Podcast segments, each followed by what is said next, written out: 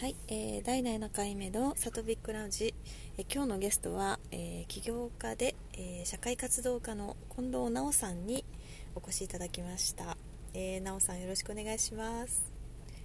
あよろしくお願いします。直さんは今日はどこからですか？あ今日ははい。旧旧ソ連のっていうとジョージアの人は嫌がるかもしれないですけど旧ソ連のエリアにあるジョージアっていうはい。国めっにいますね。ちゃマニアックな国ですよね。そうですね。多分ほとんどの人があのアメリカのジョージア州と間違えるぐらいな感じじゃないですか。そうですよね。日本人の場合ジョージアってどこだろうと思って、あのネットで調べたんですよ。そしたら日本人が最も行かないあの知らない国っていうので出てきました。ああそうですね。あの辺のあの辺のエリアはでも本当ジョージア含めて多分かなり行かないんじゃないですかね。すごいですよね。今はい。うん一応日本人は200人ぐらいはいるらしいですけどねこの国。あ住んでる？大使館の人が言ってました。あそうはないんですね、なるまあ、ほどなるほど。住んでるっていうかねそうそのこの国は日本人のパスポートがあると1年間のうち360日いられるんですよね5日間だけはい。あの国を出れば OK っていうかなりほぼレアな一国なん年中。えあそうほぼ1年入れるっていうかなりレアな国なんで、まあはい。そういう意味でその旅行なのか住んでるのかっていうのはなんかうん。把握がしづらいらしいんですけど、一応入国した数っていうのははい。大使館とか知ってるみたいで、はい。はい。そうなんですね。すいません細かい説明ですけどなんかなので、いえいえいえそうあのー、なおさんの,、ね、あのプロフィールを見られたら皆さんびっくりされると思うんですけれども、えー、と本当に私もこの人生の中で一番すごい人なんじゃないかなと思うぐらいいろんな経歴を お持ちなんですけれどもえっとうんなおさんは今世界で11カ国に会社を持ってらっしゃるですかね。あいや10 11個かあな11個。あく国数はまだ。はい。12345 5カ国ですね。国で言えば。あでなる今ほど。11個。11個の会社を。はい、で過去にもあのー町の保育園とかあと笑顔をつなげてってこれは何ですか？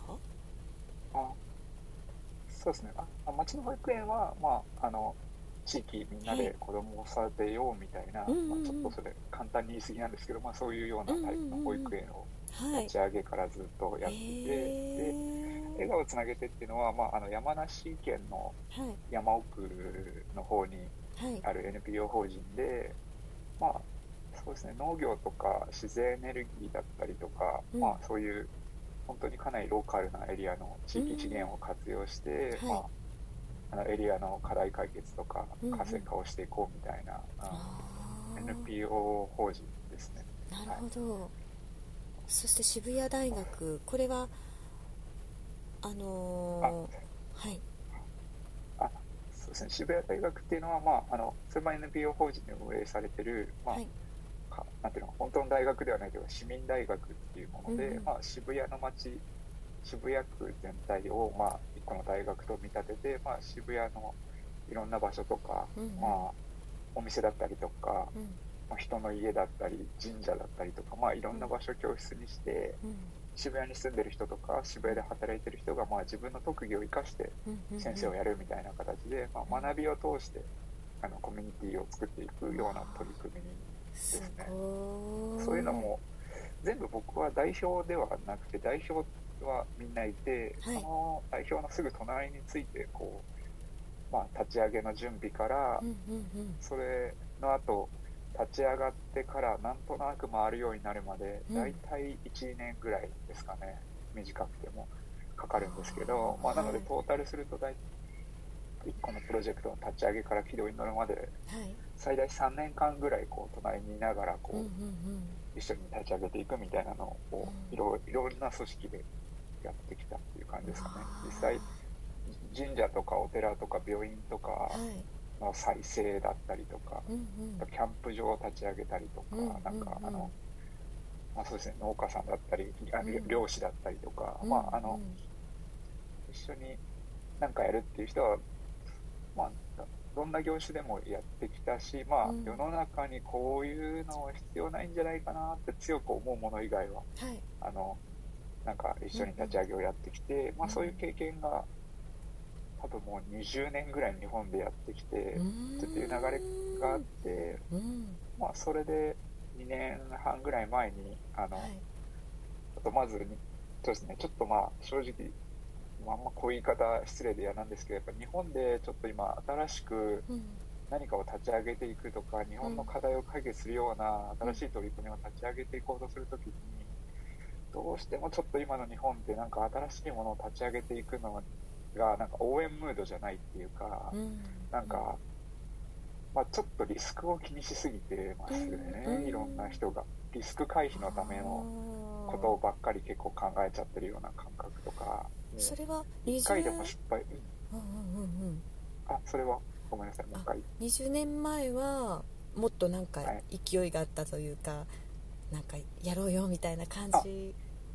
はあった。とかあとはその、俺がケツ拭いてやるからや好きなようにやれっていう上司がいたりとか、はいはいはい。そういうなんかケツ拭いてくれそうな、まあうんうん。ケツ拭かれないんだけど、い。そういうことを言ってくれそうなはいはい。大人の人たちとかがいたんですよね、でも今ってうん。ある部長さんとかがはい。会社ではい。好きなようにやれとか言うとうん。なんかもっと上の人から、うん。お前責任も取れないくせにそういうこと言うんじゃないとか注意されるらしくて。まあでもなんか今の日本だったらわかるじゃないですか。そういうこと言いそうな会社の構造、わかります。そう、うん。なんかそれがやっぱり、うんスタートアップとかの人たちですらちょっとそういうこと気にし始めてるんですよね、今の日本の風潮のせいで。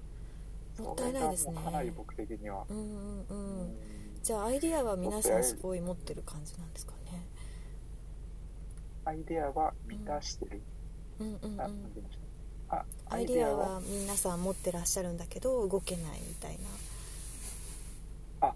そうですね、うん。そう全員が全員かわかんないですけども僕は、うん、かなり隅々までいろんなところにこうなんていうのかなステークホルダーっていうか仲間とか、はい。まあ、官僚の中とかもうん。あの全ての省庁に1人以上大の仲良しを作ろうとかってすいうのであの、うん。そういうことも4年ぐらい前からやって あのもうフェイスフェイスブックでサクサクいろんな質問を見る友達が全ての省庁にいるんですけど、はい。だからまあ、うん、とか、そう結構、なんていうのかな、ちょっと、あとニニッチな方の権力者の方にもつながりを作ったりとか、うん。いろいろネットワークは作ったんですけど、それでもやっぱり、うん。なんかダイナミックにいろいろやりづらいなっていう気持ちがうん。ずっと芽生えてて、はい。で、まあ、そのタイミングで偶然、3年ぐらい前かな、14歳のあの長女が、うん。あの日本の公立の中学校行ってたんですけど、はい。あの、まあ、ちょっと渋谷区の普通の中学校行ってたんですけど、うん。でもそこの学校がもうつまんないって言い出してくれて、うんうん。でまあ、正直、公立の小学校、中学校ってもう、ギャンブルっていうか、もう当たる、うん。校長先生と担任の先生が、確かに。もううん。あればめっちゃ面白いですよね。ね。だから面白い先生ももちろんいっぱいいるんですけど、うん。ちょっと申し訳ないけど、つまんない先生もいっぱいいて、うん。確かに。で、まあ、娘の小学校時代はめちゃくちゃ面白い校長だとか担任で、え校長がめちゃくちゃ面白くて、だから僕もめっちゃが学校に関わってて、ーはいはい。あの、PTA 会長的なこととかもやってみたりとかぐらい関わって、はい。すごいパパ会、ママ会もいろいろ活発にはい。動かしたりとかしてたんですけど、でもそう中学はやっぱ校長先生も担任もいまいちだなって思ってたんで、うん。なんか学校からも距離が離れつつのところで、うん。まあ娘がまあそういうこと言い出してでもうん。本当にこれはもう学校つまんなそうだなと思って、うん。でなんか次の選択肢として、まあ、僕中学行かなくてもいいっていうのは娘にずっと小学校の頃から言ってたんで、まあ小学もう中学辞めて、うん。まあものづくりが好きだったんでそういうところの会社で働くとか、もうまあ働かなくてもいいから、うん。勝手に自分で物を作るとか、うん。なんですもよかったんですけどででもその教育の観点っていうと、そのうんまあ保育園とか作ったりとかでそういうはい。教育施設というか、そうですよね興味が昔からあったんで、はいはい。あのそうするとやっぱり中等教育高等教育だとやっぱデンマークとオランダっていうのがやっぱり僕が知ってる情報レベルでは、はい、その国全体としてのレベルが高いなっていう、はい、あのもちろん大学とかね高校1個ずつ取ればどの国にも面白いところあるんですけど、うんうん、なんかそこに入れなかったら、うん、こうなんかこう、まあ、意味終わりって意味がないってちょっとあれだけどなんかそうななので、まあ、国全体って意味で言うとデンマークとオランダだと思ってて、はい、そっちに入れることなんてあんのかなってふと考えてたら、まあそうしたら偶然今オランダが、2014年からですね、6年前ぐらいから、はい、あの日本人に対して、はい、日本人のパスポートがある人だったらオランダで簡単に起業して、はい、起業家ビザを取れるよっていう制度が始まってくれてて、うんうん、なので、うん、それを取れれば2年間のあの居住、レジデンスパーミットっていう居住許可証っていうのをもらえるんで、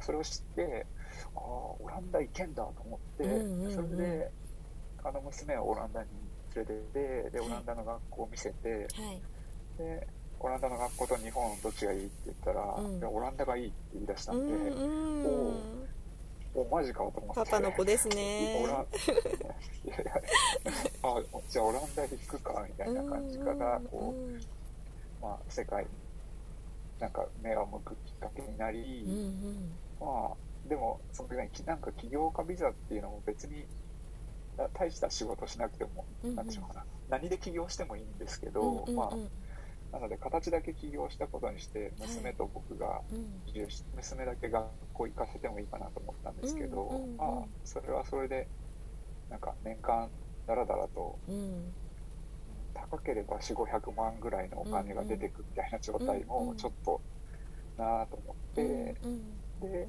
まあ、そこで僕はちょっと実験的なシェアハウスみたいなものを34年前から日本で経営してたので、はい、あのまあ、何が実験的かっていうと、はい、なんか渋谷の駅前に13部屋のマンションをあのワンフロアで13部屋あったんですけど13部屋を全部借り切って、すごい。そこに40そうそこに40世帯で暮らすっていう、はい、なんかあのまあ13部屋で40世帯ってどうやるの？すごいですね。はい。なんか名古屋的な。あの、うん、ね、でそこでそこに少しずつ世界中でそういう僕今の僕と似てるような暮らしをしてる人たちが出始めてそれを、うん、まあそれ多多拠点居住者とか僕は多拠点多所多所属居住者って呼んでるんですけど、はい、日本語だと。はい、であの多拠点にただ家があるだけじゃなくって、うん、その家の先にちゃんとコミュニティを持ってそこで、うん、あの生活をしているっていう感覚で、うん、があるので多拠点多所属って呼んでるんですけど、まあ、その40世帯のうち38世帯だったかなぐらいが、あの2個以上家を持ってるっていう人たちの集まりだったんでそれがそれは世界中の方。東京とメキシコだったり、はい、そう東京と熊本だったりとか、まあ、国内の2拠点もあるし海外拠点の人もいるし、まあ、そういう人たちがあの出たり入ったりしながら暮らすので、はいうん。うん、毎日お一番多い人も15人ぐらいしか人はいないんですよね実は。なるほど。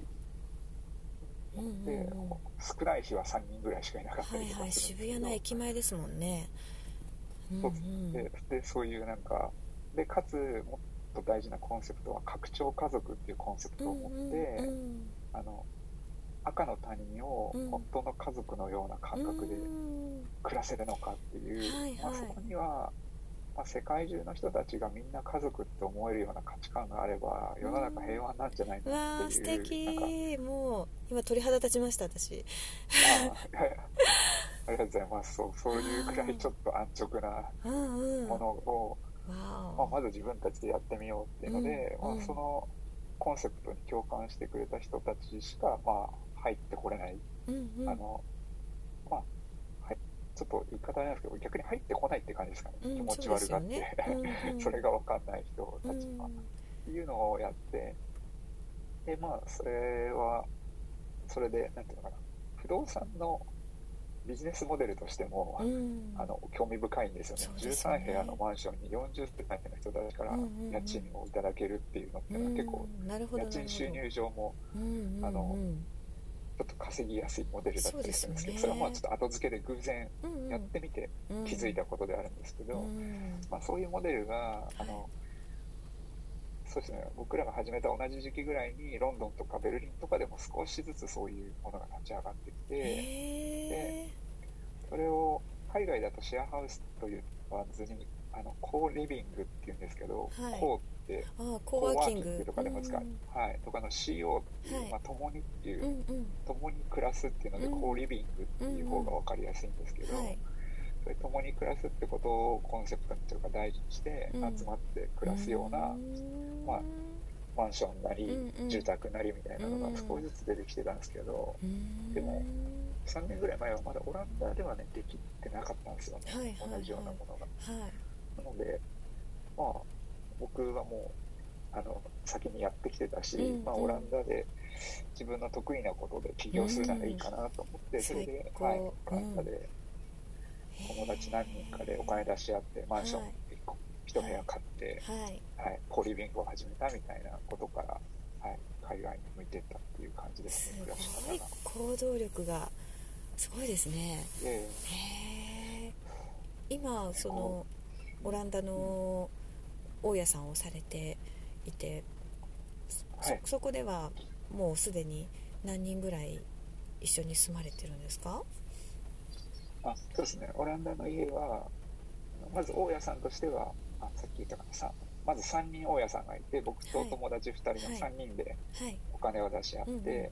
まあ、あの外国人だといきなりローンが組めないんで、オランダで。なんであのそうですね、うんまあ、あの1年、2年暮らして収入証明があればローンローン組めるんですけど、はい。そのまだいきなりうん。起業したばっかりで、何 うんのうん売り上げもないんで。はい。でなので僕らが出せるだけの現金で買える3ベッドルーム 3LDK のあの、はいマンションを、うんうん。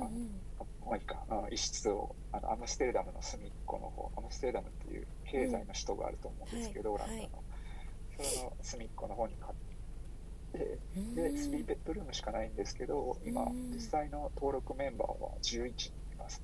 ああまさにコーリビングな。そうですね、うんうん。もうかもうさすがに11人はもうフフルって感じうんうんかな、うんうん。へもーう一人ぐらいだったら定住者とか、うんうんはい、一組ぐらいだったら受け入れれるっていう感じはあるんですけどわまあそこでうちの娘だけがほぼ定住者。うん。うんで、安心ですね。残り10人はうん。僕含めて出たり入ったりするっていう感じですね、そうなんですね。下はじゃあ14歳から上は何歳ぐらいまでいる？ああいや一番下は0歳がいますね。赤ちゃん連れもいらっしゃるんですね。あそうですそうです。そのシングルマザーでうん。子供2人、ゼロえー。0歳と1歳かな。うん。はい。連れて？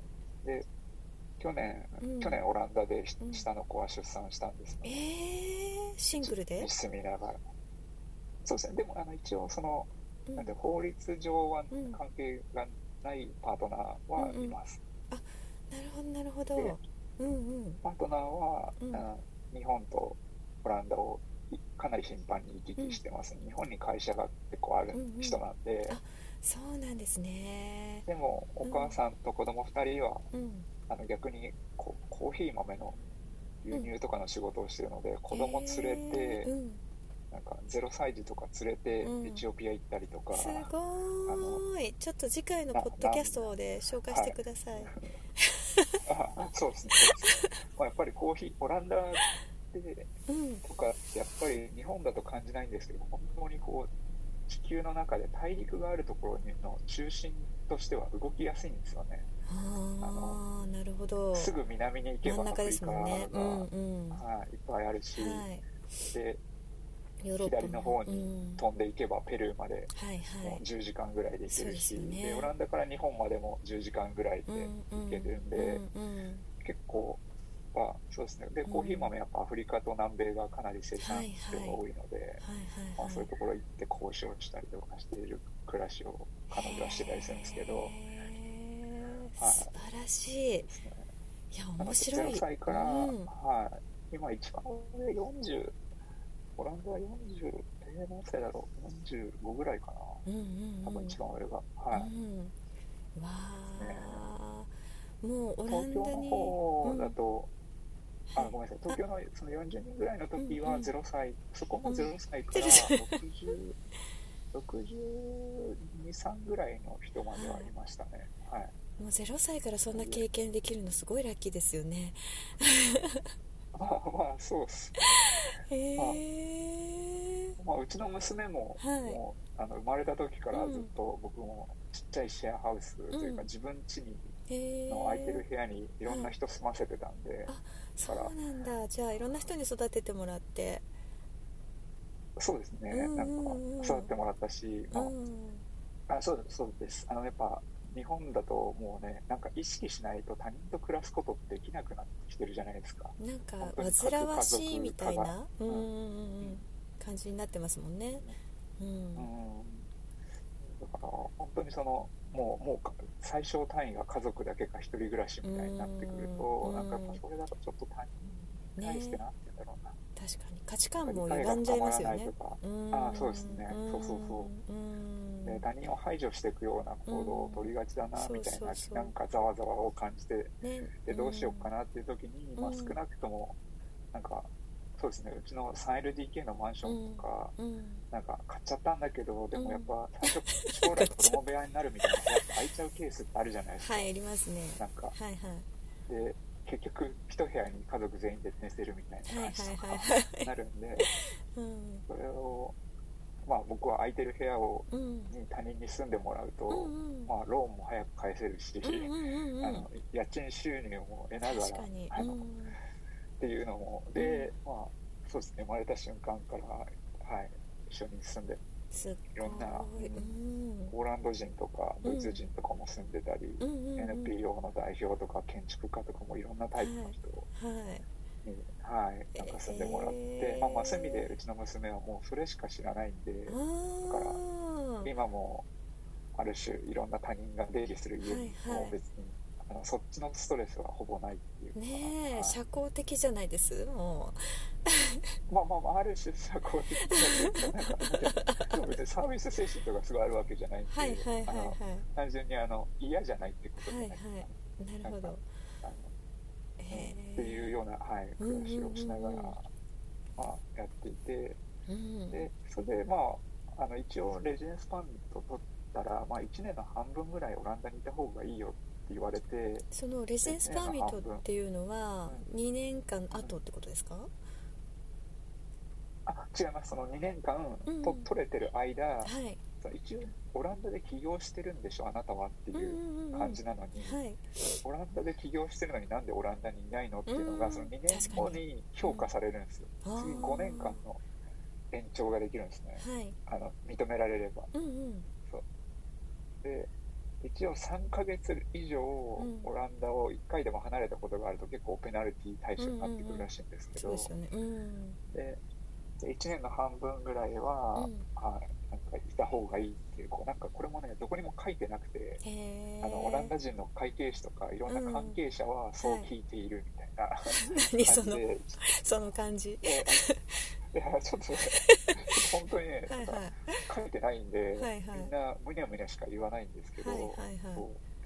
へでえあででまあまあそれで一応、まあ、日本かな、まあ、もう一個ねやっぱね娘が行きたいって言ってくれたおかげでやっぱうん。うん日本の連中に堂々と日本を離れれたっていうのも良かったですそうですよ日ね会社だったりとか、うんうんうん。そのその子のお母さんとかは東京の方にいるんで、うんうんうん。だからそのなんか、うん、そうかさんっていうよりもやっぱ会社関係かな。会社関係とかに対してあの、なんかいきなりオランダ行くとかいうとこうなんか何なお寂しいじゃんみたいな感じになりがちだった。な部分というかなんか一緒に事業を立ち上げたのに置いていくの感とかをちょっと感じたりとか。まあ、そういうので出づらいっていう人はね、あの日本にもかなり多いと思うんですけど、まあ、そこがあの娘の話,、っていうなんかこう美談にできたおかげうん。で僕は出やすかったっていうか、わかります。なんかこう人生にワクワクがなくなっちゃう時ってなんか一回ゼロに戻したいみたいななんかうん。ありますよね。そうそうそう、うんうんうん。あるけどねなかなかお大きなき大きなか何かきっかけがないとそう簡う単に、ん確かに。ねチェンジできない中でそこは僕は運が良かったかなっていう気がしてるんですけど。いやーそれにしてもすごいそのなんかなんていうのかなダイナミックじゃないですか動きが そうそうですねそうですね。そのなんか原動力みたいなのは何ですか？いやーでもその辺もあーそうですね原動力っていうか一個僕があの、まあ、こういうコロナになってよりこの僕の考え方はうん。あのこういう時代でも生きやすいんじゃないかなと思ってるか、うん。暮らし方があって、はい。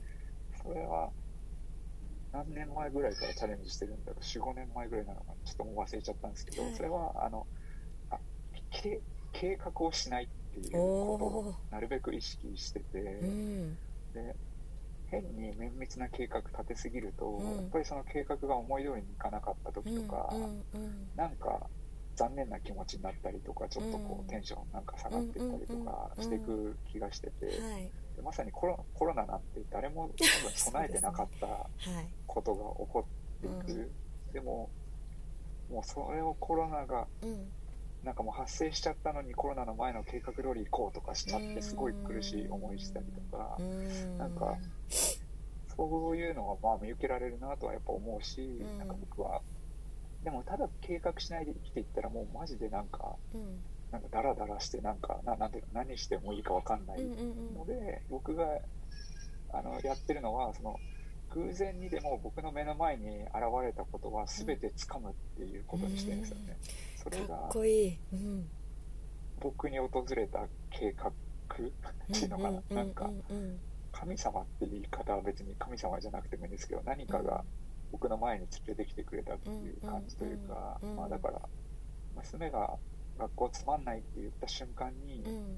偶然さっきの拡張家族っていうはい。コミュニティでうん。一緒に暮らし始めたやつが、うんあ私中学校2年生の時からオランダの学校行ってたよって言い出した。んですすごい。よそうだからまあその辺も、うん。えマジでと思って、うんうんうん。あでもまあそれもただお父さんの転勤についてっただけなんですね、うんうん別にダイナミックではなくただ転勤しただけなんですよ、それであでもそれ中2からいけるんだっていうね感覚とか、うん。それで早速その人に速攻次,、来次の月ぐらいにオランダついてきてもらって、うんうんうん。で彼女が行ってた学校とかも案内してもらって、うんはい。まあなんかその辺も全部目の前に偶然現れたものうんに真剣に乗っかっていくっていうことがつながってきたっていう感じで、うん。だから今も今はねその旧ソ連のジョージアにいて、はい。先週はアフリカのはい。タンザニアって国に、タンザニアはい。タンザニアの家に、家にいたんですけど家が世界にタンザニア。4カ国に家があるんですよね。そうですね。い今はい。4, 4カ国ですね、うんうんうんうん。アフリカ大陸ははい。東アフリカのはい。タンザニアっていうところですね、はい。ってうんうん。でまあこの旧ソ連とか中東とか、うんあとインドうんうん。まあの辺のエリアうん。の中心に1個家が欲しくて、まあ、それがうんあのさっきお話ししたようにジョージアはあの日本人だとすごい入国もしやすいし、あの入ったその日に会社作れたりとか、銀行口座開ける国なんうんで、うんかなり起業しやすい国トップ10に入るぐらいうんなんですよ。外国人がはいジョージアって。あのう。ん。まあまあそういう理由であの、はい。本当はねインドがあのうん。大陸としてはやっぱインドが気になるっていうか、これから世界に影響を与えていくうんうんうんうん。大きい一個の国だなと思うので、インドに家作ってもよかったんですけど、うんうんちょっとなんかタンザニアで暮らしてて、うん。なんかもうちょっとこれ以上お腹壊しそうな国に家いっぱい作ると ちょっとなんかタンザニアも結構やばいですか？え？タンタンザニアも結構インド的な感じですか？あいやいやもういいいやそうもちろんもちろうんしかもで電気のないエリアとかもまだいっぱいあるんでうんアフリカの方が。そうですよね。ああだからやっぱりその水どっから取ってきたのみたいなので、お料理とかはしてるんでやっぱ、あの。ん素晴らしい。そうですね。うんうん。まあごめんなさい、ちょっとね、話が、あの、流れの中では、ちょっと一瞬流れに戻すと、そのオランダに半年ぐらいははい。いないとうん、ビザの更新が難しいよっていうので、うん。半年ぐらいいたんですけど、はいでも、なんかやることないんですよね。うん。本当に。オランダで別に仕事取ろうと思っても、やっぱりオランダ語できないと仕事なんて簡単に取れないし、で、しかもオランダって本当にご存知かもしれないですけど、そのうん福祉国家としてはやっぱ相当レベルが高いというか、うん。皆さんあののんびり。うん。うん。だから税金もすごい高いんですけど、やっぱり教育とか福祉の部分とかうん、すごい補助がちゃんとしてて、だからあの、まあ、社会課題がうん。かんほとんど見受けられない、ゼロとは言わないんですけど、成熟してるって感じなんですね。いやかおかなり僕うん本当になんか本当生活するのにとかおお金に困ったら絶対オランダに逃げ込むなと思ってますもんうん。今のところ、全然違いますね。うん。うん、かなりこうなんか堂々と社会保護もらっうん生活保護もらってたりとか日本でいうとかああいうのをもらってる人を別に底辺だっていう感覚もないんですよね。日本ってそういう目で見る人が多いじゃないですかうん。どうしても。なんかねうんへそえそういうのはねうん今そういう状態だからうん。もらうべきうんで、うんうん。ねだからオランダの人とか、なんかビットインジョブズだからみたいな仕事と仕事の間だから今もらってるみたいな 感じで、うんうんうんうん。で、何年もらってるのとか言ったら、いや、うん。2年みたいな感じで、長えなみたいな。感じだったおおらかですね。そうそうそう。う。ん。なんかまあまあまあ、そういう感じなんですけど、だから僕的にはこう、なんか、そういう社会課題、ききれいな言い方、きれいっていうか、まあいいや、うん社会課題解決系の仕事の方が好きなタイプではあるので、ずっと。うんうんうんでもオランダでなかなかそういうの見つからないし、言語的にも仕事取れないし、もう、コーリビングの掃除しかやることないおじさんになっちゃって、はいはい。本当にもうね、朝起きた瞬間からワイン飲み始めてみたいな生活してたんですよね。はいはい。移移住して最初の2、3ヶ月ぐらいは。はいはいはい。まあ、その娘の学校とかも、うん。もうオランダとか本当に個人っていうものを3歳ぐらいからもう子供を個人として扱うので、えー。もう学校とかもうん。最初の手続きしかもう学校行かないみたいな。あとはうん。子供と先生が直接全部やり取りして決めるから、うん。親への連絡とかもないし、素晴ら日本みたいに。うん。そう。だからあの、プリントいっぱい持って帰ってくるじゃないですか、日本って。あります未だに。ねうん。学校から。やりとりがあねれって、うん。先生と親の連絡手段のためのものだったんだなっていう当たり前のことに気づいたっていうか、そうですね。親と生徒が決めちゃえることだったりとか、うん。だったら確かに報告いらないんだなと。思って、本当ですね。まあまあそういう感じでそのうん学校とかもやることなくて、うん。もっと学校に関われるのかと思ったらはい関わらせてくれなくて、いやすいません。なんか言いたかったのは単純にマジ暇で、うん。それでもう Google マップ見てたらうん。あなんか最も世界で一番気になる国アフリカがこんなに近いじゃないかと思って、はいはいはい。それでうん。調べたらオランダから直行便がもうむちゃくちゃアフリカの国に飛んでて、うんうんうんなんで奈緒さんはそこのアフリカが気になる国だったんですか？あうんまあやっぱりこれからその、まあ、中国が台頭してきて、うん。でインドが今大きな影響を世界に与え始めて、はいはい。でもやっぱりこれからの数十年はアフリカの人口がめちゃくちゃ伸びるっていうことだけは知ってたんで、へそのえオランダあオランダじゃないアフリカアフリカごめんごめんアフリカの人口がめちゃめちゃ伸びるうん。ことだけは知ってて、アフリカ大陸の人口が多分多分じゃないんですけど人口統計ってほぼずれることがないらしいんですけど、はい。はい。ぐらい先が読みやすいものらしいんですけど、うん。それでやっぱ40億人を超えてくるっていうアフリカ大陸だけで、だわからおもう日本と逆ですねうんそうそうもうもう全然、うん。もう人口ピラミッドとかがもうん。う綺麗な三角ですから、うんピラミッドだし、あのどの国もほとんど。うんうんいう意味で、うん。やっぱり、でもそういうところがう、ん。正直中国みたいな感じで、うんうん。資本主義を追いかけるような、うん。資本主義のコピーをしていくようない国になっちゃったら、うん。もそうただギスギスした状態にしかなんないだろうなとぼやっと思ってたんです、うん。でも日本からアフリカ行くと20時間超えなんでほとんどトランジット入れて、うん。うん。っていう気持ちだけは持ってたっていう、はいはいはい。ぼやっとした背景。うん。でもオラそうオランダからだから近いと思って、うんうん。でいきなりもうオランダうにん。本当に移住して4ヶ月目ぐらいで、はい。もうそのもう毎月うん。アフリカに1カ国以上、うん。毎月1カ国以上行こうって急に決めて すごい。なんかいけますもんね。からいなくなり始めるんですけど、うん。うんはいはいはい。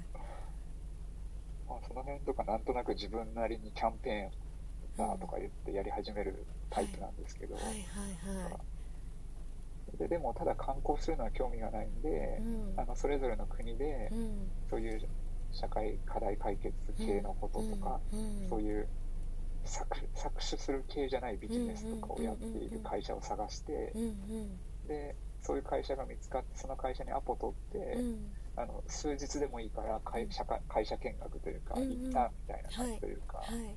社長のカバン持ちみたいな感じというか、んんんそういうのをやらせてくれそうな会社を見つけてうだかわらもうか全く観光してないですね。もうその会社に毎日通うみたいな。ーすごい行動力。もうなんかそれでちゃんと一個ずつ結果を出していってるからまたすごいですよね。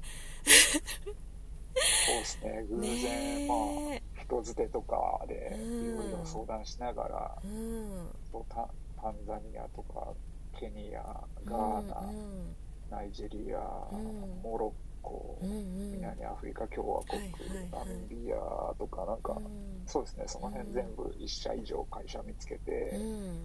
で毎月毎月行き始めてう、ん。でまあでまあ単純にタンザニアが一番早いタイミングでいい人との出会いがあったって感じですかね現地なるほど。でそれもそれも本当タンザニアした理由はただただあのそれだけ、うんうんうんうんでも人ってねやっぱり一番大事ですもんねそうそうですね。うんうん。しかもそれもなんか僕ナンパされたと勘違いしたんですよね、うん。なんかタンザニアのク クラクラブみたいなところで僕髪の毛めっちゃ長いんですよ。はい。あのあうん。の髪なんかヒッピー的な感じなのか、あうん。なんか髪長くてヒッピーってなんで髪が長いかっていうと髪切る回数が減るからなんですけど。あのはい。髪切るのめんどくさいんで長いんですけど、はい。そしたらなんか急に女の人が俺の髪の毛触ってきて髪の毛めっちゃ綺麗でね羨ましいわみたいなこと言われて、へえで、うん。で後々分かったんですけど、はい。アフリカ人のはい。ほとんどの人たちで、うん。ストレートヘアの人ってあれ全部カツラなんですよね、そうなんだ。へえそうアフリカ人の髪の毛って男も女もチリチリなんですよ、そうですよね。うんうんうんうん。であのストレートパーマかけるってもめちゃくちゃ金もかかるしすごい強い溶液使わないといけない、そうですよね。だからうん。アフリカ人で本当に地毛でストレートパーマなんて、うんうん。ニューヨークとかロンドンとかパリにいる金持ちのアフリカ人以外にいないんですよ、うんうんうんうん。ぐらいや,、うんやれないですよね金額が高技すぎて。ねなので、うんうん。結構日本でウィッグつけてる人ってなんかこう仮想の演出でちょっと、はいはいなんかチョキな髪質のものも多いじゃないですか、はいはい。でもアフリカのウィッグはもうその質のいいちゃんと髪の毛に見えるようなウィッグをはいはい。なんかもう1万円とか出して頑張ってなんかうん月給2万円の人が1万円買うみたいはいはいはい。なぐらい、うん。そうそう日本人が多分 iPhone10 うん。あ11とか買うぐらいの価格感のものを買ってるんだと思うんですけど、はい。結構そうそうみみたいな感じでそうそうだからそれで本当に俺の髪を羨ましいと思っただけだった。なるほどね。なんかうんうん。そうそうそしたらその人となんか喋ってたら、うん。なんかあのそういうウウィッグの会社をやりたいんだって言い出し始めておおなるほどと思って、はいはい。あしかも投資額も100万円ぐらいあれば始めれるって感じだったんでそれだったら面白いから、うん。しかもタンザニアでうまくいけば他の国の人たちも全員同じ状況なので確かに。あの、うん。まあ、ちょっと北アフリカは違うんですけどねアフリカって、うん。あの国土がい。行ってみて分かったんですけど、その日本の国土の100倍あるんですよ面積広い。うん。100倍もうやばい、うん。めちゃくちゃ広いんですうよ、ん。でタンザニアだけでも日本の2.5倍あるんですよ国土が。うん。追いつかない。うん。オラでオランダってうん。日本九州と同じサイズしかない。むちゃくちゃちっちゃくて実は。そうですね。はい。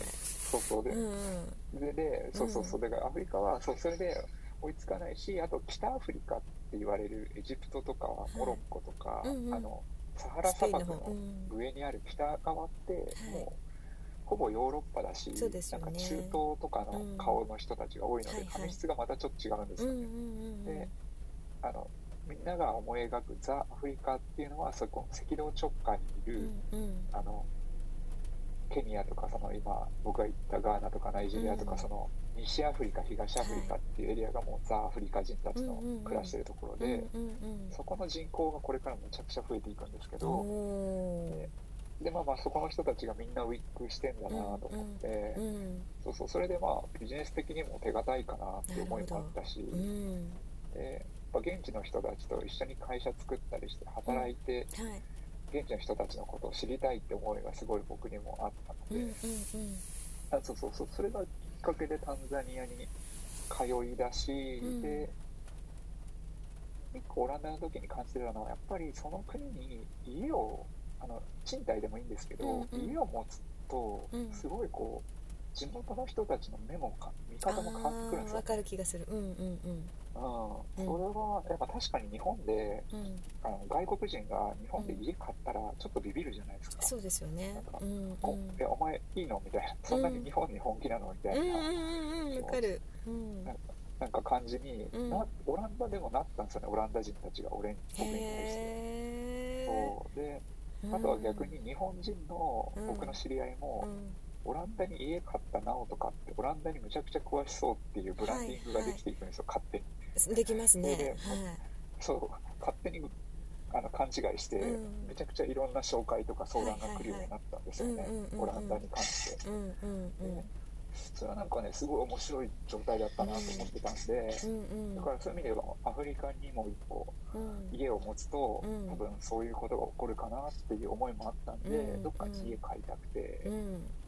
あれでそれがまあ偶然出会いもあってタンザニアで、っていうのではい。うん。タンザニアは他の友達4人に声かけて5人の友達でお金出し合って、うん。はい。うん、また買いましたねねえ全てがついてますね。そのなんかその動かしていくその友達関係だったりとかもちろんそういう金融の知識とかもそうだし英語力もそうだしねなんか全て近藤さんの得ですよねそれ。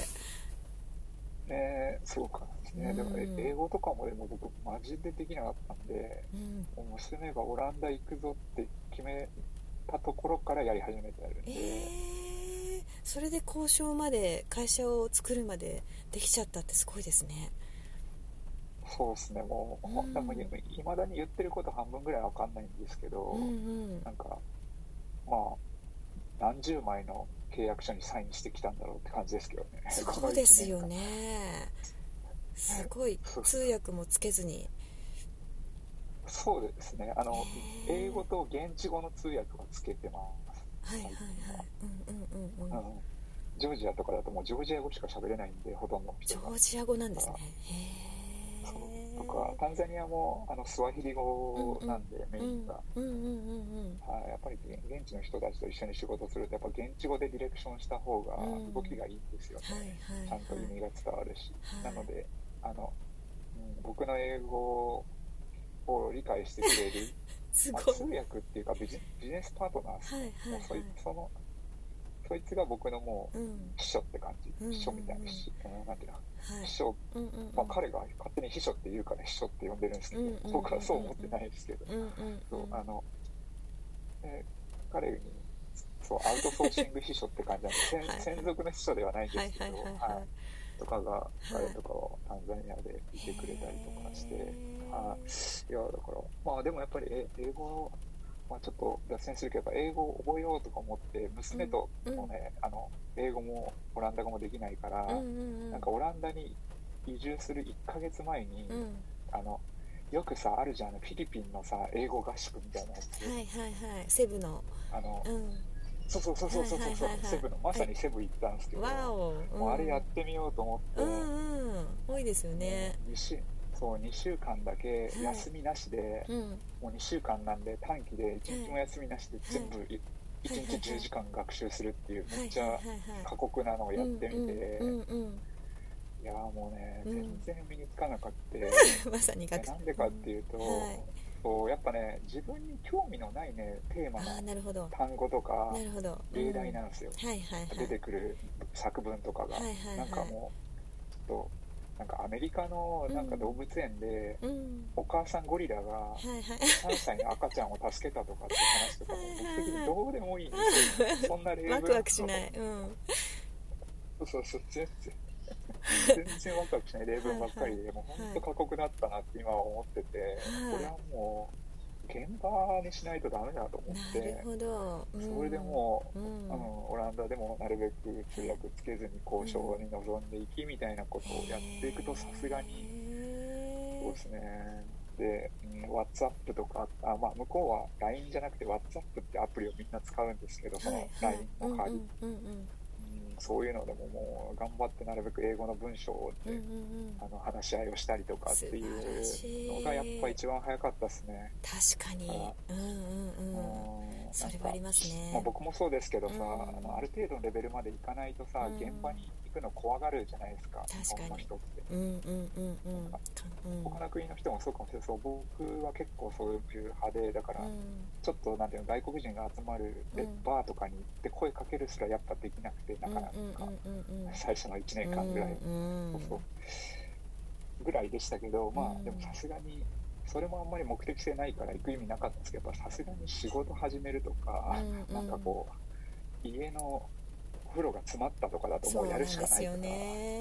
そうそうそう。うんうん。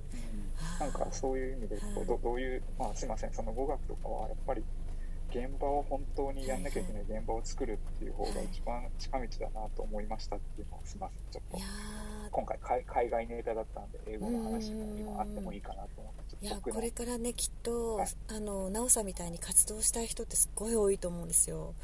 だけど勇気がきっとねないなかったりとかいやもうちょっと英語力がみたいな風に躊躇してる人も多いと思うんですよね。でねうん。あのこの奈緒さんのお話すごい多分勇気づけられたと思います皆さん。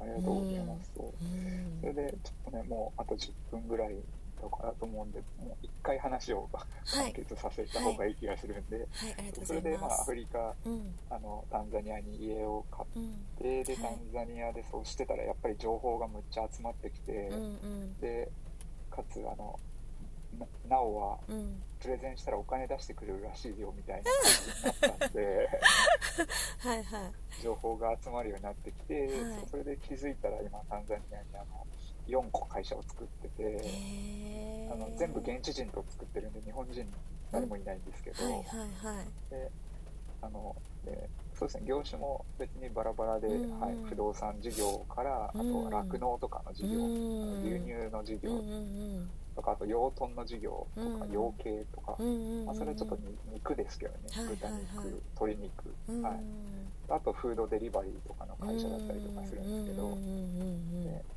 まあ、そういうことをしなんかそうアフリカに行くようになり始めたらかなり世界が近いことを感じ始めちゃって僕が。オランダからはい。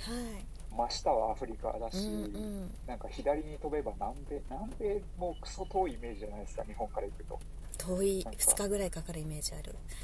ね、うん。本当ですよね。いやうん。僕もそのイメージだったんですけど、はい。オランダから行ったらペルーとかコロンビアとかも直行便飛んでて10時間なんですよ。いやーワクワクしますね。最や高ですね。と思ってめっちゃ近いと思って、はいはいはい。そしたらなんか10時間以内で世界中の全ての国に行けるようなところに家持ってたらねすごい世界が身近になるんじゃないかっていうこうなんかね、それすごい最高。うん。うん、もう本当になんかチャチい漫画みたいなことを考え始めて。はいはいはい。それであの中南米の拠点としてやっぱペルーかコロンビアが人口が多分伸びていくっていう風に感じてたので僕が。うんうん。でブラジルとかはある種ブラジルとかメキシコはある種ちょっともう走っちゃったっていうか資本主義に飲まれてる印象があるんですよ、はいはい。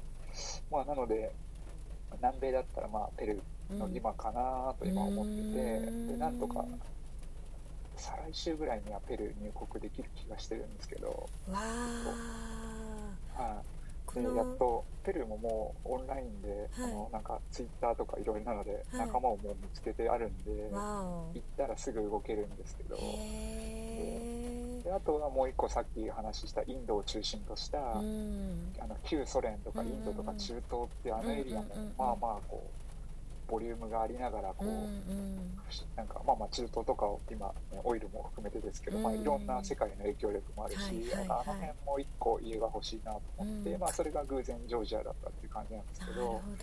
なので今オランダの家からペルーができたらい。全ての家にこう、うんうんうん。10時間以内でまず家を移動できて、うん。でそれぞれの家から、うん。まあ、10時間あればうん。あのタンザニアの家から10時間あればアフリカ大陸の全ての国に入国まではできるので、うん。なんかそういう距離感でうん。いればなんか気になることがあったら気軽にうん世界中どこにもはい行ったりして見聞きしてうん。とか誰かを助けたりとかも含めてできるかなみたいなことをしながら、まあ、今世界中の人たちが本当にどんなことを考えてどんな風に暮らしてるかっていうのを今うん。あの身体化したい。っていうかうん。体にちゃんと入れたい。うん。なんか映像の情報じゃなくて。行ってみないとわかんない。そうですね。インターネット上の情報じゃなくて、はいはいはい。ちゃんと匂いを嗅いで、うん。なんか触ってなんかっていう順ことを今あの、うん。はい意識しながらやっていて、うんまあ、うん。今後もっともっとこの先世界中に友達ができて出会いができていったら、うん。本当になんか世界全体のなんかバランスを取るみたいな,、うん。なんていうのかな。やっぱ今回コロナになって本当にこう今世界のバランスを取るであろう代表の国連という組織のうん。正直力のなさに愕然としたっていうか、本当ですね。結局ただ WHO とかも言ってるだけでそ何も影響力ほぼなくて、うんうんうん。結局国ごとが自分の国を閉じ,、閉じて戦略を考えてねなんかやるしかなかったんだと思って、うん。まあ、そういう意味でもっとちゃんと機能するうんなんか新しい国連のような組織が作られようとするなら、うん。なんか関わりたいなと思ってるんですけど、まあ、それは全部出会いなんでなんか特にそれに対して何かを動かしてるってことも今はないんですけど、まあはい今ははいその娘の学校つまんないって乗っかり、うん。そこからいろいろ乗っかり続けて、うん。今ここまで来たっていう状態ですね。はい。ねえ。もうもうなんとも本当にもうずっとこの奈緒さんの話聞いてるだけもうずっと私ワクワクしてます。あ りがとうございます。はい。なんかあの結構私もそうだったんですけど、そのうん。子供のねそういうあの教育とかで移住を考えてる人とかもすごい多いと思うんですよね。うんで実際オランダの学校ねさっきもちょっとねおっしゃってましたけれどもすごいこう個人を大切にするってね言ってましたけど。そうですね。うんうんうん。そうそういう部分では本当本当そう思いますよ。個人、うん個人を見てるしうん。あの結構なんていうのかな。コロナとかでも本当ね、オーダーメイドで、えーそのうんとどうしてもこうなんていうのかな。もうオンラインだったらオンライン全員一緒とか日本ってなんか、オンラインにするなら生徒全員に同じデバイスを配んなきゃいけないとか、はいはいはなんかみんな同じみたいな感じが多いじゃないですか、うんうんうん。なんですけどオランダははい。あのこの生徒はやっぱ学校に来てないとどうしても集中できないっていうのが分かれば学校に来させてんですよね、コロナで急オンラインだっていうのに。今まだロックダウンですもんね。もうあそうですそうです。はいはい、はい。あいやロックあほぼロックダウン中で、うん。なんかなんか特殊な言い方して完全ロックダウンじゃないとか言ってるんですけど、まあ、それはどうでもいいんですけど、だから週み週2.5日しか学校行けないんですよね今中学生と高校生は、あのクラスの人数を減らすために半々で行かせて半分はオンラインなんですけどはい。でもうちの娘は早くオランダ語を学んだ方がいいからって言って、ううんうん。あのうちの娘だけは毎日学校に行かせてもらえてたりとへか、ー。もうなんかあの結構ね、うん。やっぱすごいなと思って、そ本気な先生が多いですね。教育委員会とか、うんうん。教育委員会とかも簡単に許さない気がするのに、そうですよね。ねうんうん。そういう仕組みになってんすよね。あー。本当にいろんないや障害児とかの方もめっちゃすごいなあのうんうん。日本って介護保険とかさ、うん。あの高齢者は介護だし、うん。要介護12とか、うん障害者はうん。なんかあの、あのなんだっけ愛の手帳何度とかう、うんうんうんうん。なんていうのかな。障害だとこう、いろいろあるじゃないですか、はい。その身体障害、あはい。の知的障害とか分けて、うん。あの呼び名があったりとか、うんサポート手帳があったりとか、うんあのするんですけどオランダはないんですよそれが。うんお高齢者と障害者とか発達障害者の切れ目もなくて、ーうんうん。あのこの人はサポートが必要な人だなっていうのを診断されると、うん。その人にの担当の人が役所の担当者がつくんですよ。なるほど。うん。その人の話し合親御さんともし話し合えないレベルの知的障害の子とかだったら、親御さん含めて話し合って、うん。ああこの子はあの1ヶ月間に100万円レベルのサポートを受ける、365日24時間サポートが受ける必要のある人ですねっていうのから逆算すると、うん月々100万円分のお金に関するサポートですねとか決めていくんですよ。うーんなるほど。伝わりますこのオーダーメイド感というか。ります発達障害の子とかだと、うんもうこの子だったらうん。週1でうん。2時間ぐらいのサポートの人の分うんだねとかうんすごいこうなんかその辺のねなんか個人はみんな違うものとしてちゃんと取り扱うっていう。素晴らしい。やっぱりぼ、うん、これはやっぱ国全体に流れてるんでだからうんうん。教育でいいっていうよりはうん。僕はだから途中でそう最初オランダのねあの面白そうな学校を回ってたんですよ。はい。インターナショナルスクールとかも含めて。うん。なんだけどだんだんオランダ人と接するようになって、うん。このオランダ人たちの考え方がすごいんだなっていうのが本当分かってきて、うん。だからインターナショナルスクールに行くと逆にオランダ人と暮らせないっていうのが途中で分かったんです、そうやっぱりあのちょっと正直ねあの大使館とか、うん。あの大企業の駐在の外国人がやっぱかなり過半数を占めるので,、うんはいはい。でそういう親御さんとちょっと会ったりして話すとやっぱちょっと僕とは思考が違う人が多いっていうのが気になって、はいはいそう。だからもう逆に途中から現地校にだけをね、うん絞って現地校の中でも英語の比率の高い現地校っていうのがあるので、うんうん。そこにはいそこに入れたんで、まあ、うん。そこに今行ってるっていう感じなんですけど、なるほど。うん。いや勉強になります。なんかもし当ねあでオランダ、い。うん実際あそういえば一昨年僕が移住してから1年ぐらいだからあのコロナの前ぐらいまでで、はい。はい。僕僕に相談が来て、うん。実際子供連れて移住し子連れで移住した人は6組いたかな。僕に相談が来た人の中でいろいろ相談に乗りながらはいはい。実際うちに住んでもらった人もいたし最初だけ家探す前の間とか。まあそういう感じでこう、ね、いやもちろん教育って意味でオランダうん。とあとさっきの日本人が入りやすいって意味はいでオランダはすごいいいと思うし、うんまあ、それだけじゃなくってやっぱ、やっうんぱ日本の課題うん。を日本で解決できない日本の課題はもう日本で解決するよりうん。他の国で解決できるのは他の国にもう移動しちゃった方が本当早いと思ってるし、あの他の国の課題を日本で解決するっていうこともあると思うし、い。まあ、それぐらいこう世界をなんかフラットに見てうん。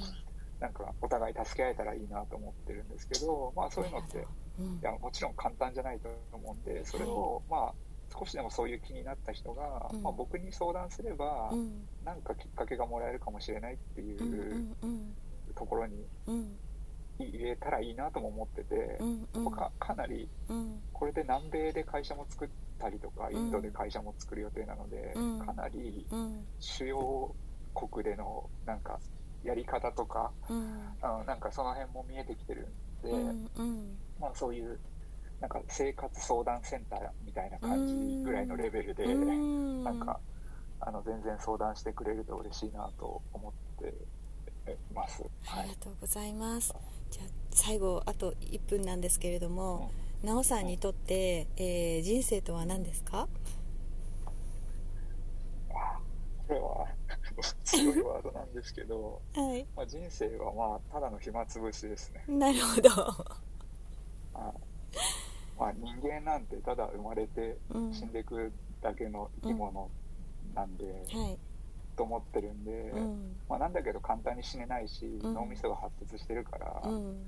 まあその死ぬまでの間、うん。まあ、何やってたら面白いかなっていう時に、うん。まあ他の人ができなくてうん。解決してないうん。課題とか、うんうんうんうん。まあ、課題とか僕にとっては本当はゲームなんですけど、うんうんうんその誰もクリアできてないそうういうんものたちを見つけてははい。解決の糸口になりそうなことをやってうん。暇つぶししてるっていう感覚でだからも